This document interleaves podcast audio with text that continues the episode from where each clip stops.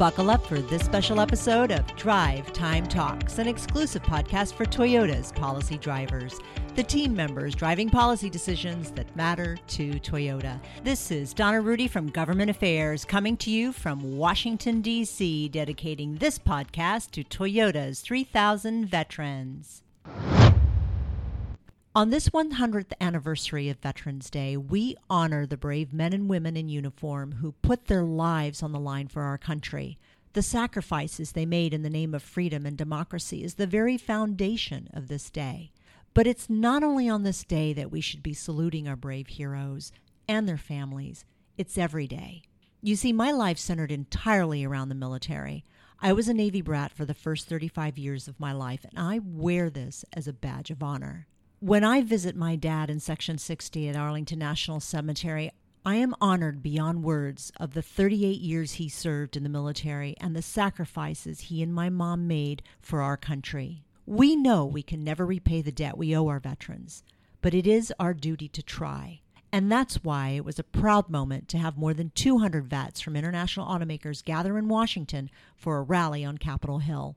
Nearly 100 were from Toyota, team members, suppliers, and dealers. They inspired us by sharing their personal stories with elected officials on how their service in the military helped build the foundation of their careers in the auto industry. Karen Johnston, our regional director, talks with Toyota team members Michael Smith and Odessa Hyson and Alabama Congressman Mo Brooks on this special day in Washington. What a great day for Toyota and other international automakers here in Washington, D.C., as over 200 member company representatives participated in the Here for America drive in. Michael, why don't you tell us a little bit about your impression of the event and what it meant to you? impactful will be the, the term I come up with. You know, we know that Toyota actually has a large presence here in the United States, but even myself wasn't really aware of all the investments our other member companies are making. You know, with Hyundai, with Volkswagen, with Kia, they're all there to tell the story too about how they're investing in the United States to make things great. So, you're the chair of the Toyota Veterans Business Partnering Group. Uh, tell me a little bit about some of the goals that you have for Toyota and the veterans that are working at our facilities across the United States and how that plays into the activities that we're participating in today. There's twofold goals here with our Veterans Association. Number one, to advocate for recruiting good talent with military experience. Once we get them recruited, then it's helping them thrive, network, grow inside their careers to stay with Toyota long term. So today it's manufacturing is the main focus and of the 3,000 veterans working at Toyota, the majority are in our manufacturing places. So we're continuing to work with plant management to find new and interesting ways that we can bring more into the Toyota family and be even more successful in the future.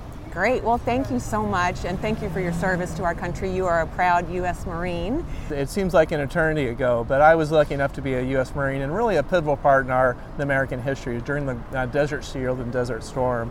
I was able to serve overseas, spent 10 months in the Persian Gulf, went through that interaction. So once you do some of the hardest things, you be a Marine, go through the Marine Corps training as an infantryman, you know, after you do that, you realize you can do about anything. So it's, it's fun to tackle these obstacles that we encounter with Toyota uh, we know we can overcome. Well, thank you so much, Odessa, for being with us here today in Washington, D.C. I know you are a proud U.S. Army veteran and also work at our Toyota Texas facility. Why don't you give us a little bit of background about how many years you've served? I spent 13 years in the U.S. Army and the U.S. Army Reserves in the 217th Heavy Equipment Transporters. So, as a proud 13 year veteran and now a production team member at our facility in mm-hmm. San Antonio where we build the Tundra and the Tacoma, tell me um, how your military background has helped you be successful at Toyota. Well, my military background has given me the mindset to learn, grow grow, be the example, help others, and be a team player. And it built my foundation here at Toyota.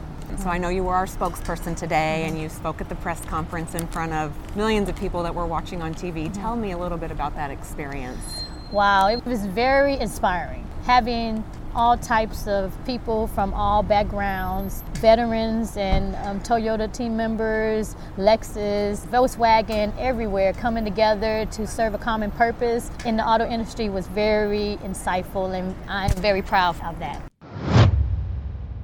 Thank you so much, Congressman Brooks. Really would just like to have your opinion of our meeting today and the importance you feel veterans play in the diversity of our workforce, specifically in Alabama. Well, I very much enjoyed meeting with the representatives of Toyota and Mazda and their suppliers. It was a pleasure talking to the veterans who are working in the automotive industry in Alabama.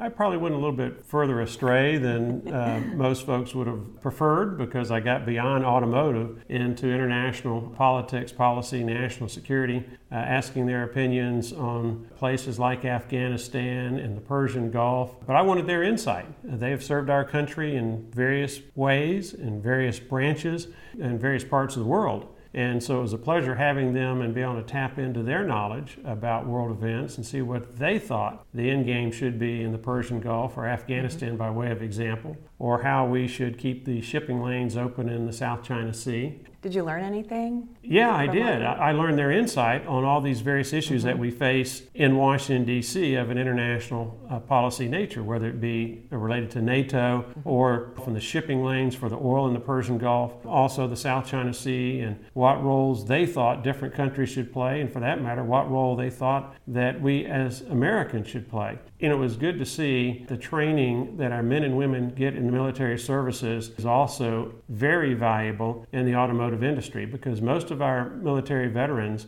they know how to get assigned a job and then how to do it. That's the one advantage that they probably have over a lot of other competitors for jobs in the automotive industry is they have a can-do spirit. They don't let hurdles stop them from getting the job done.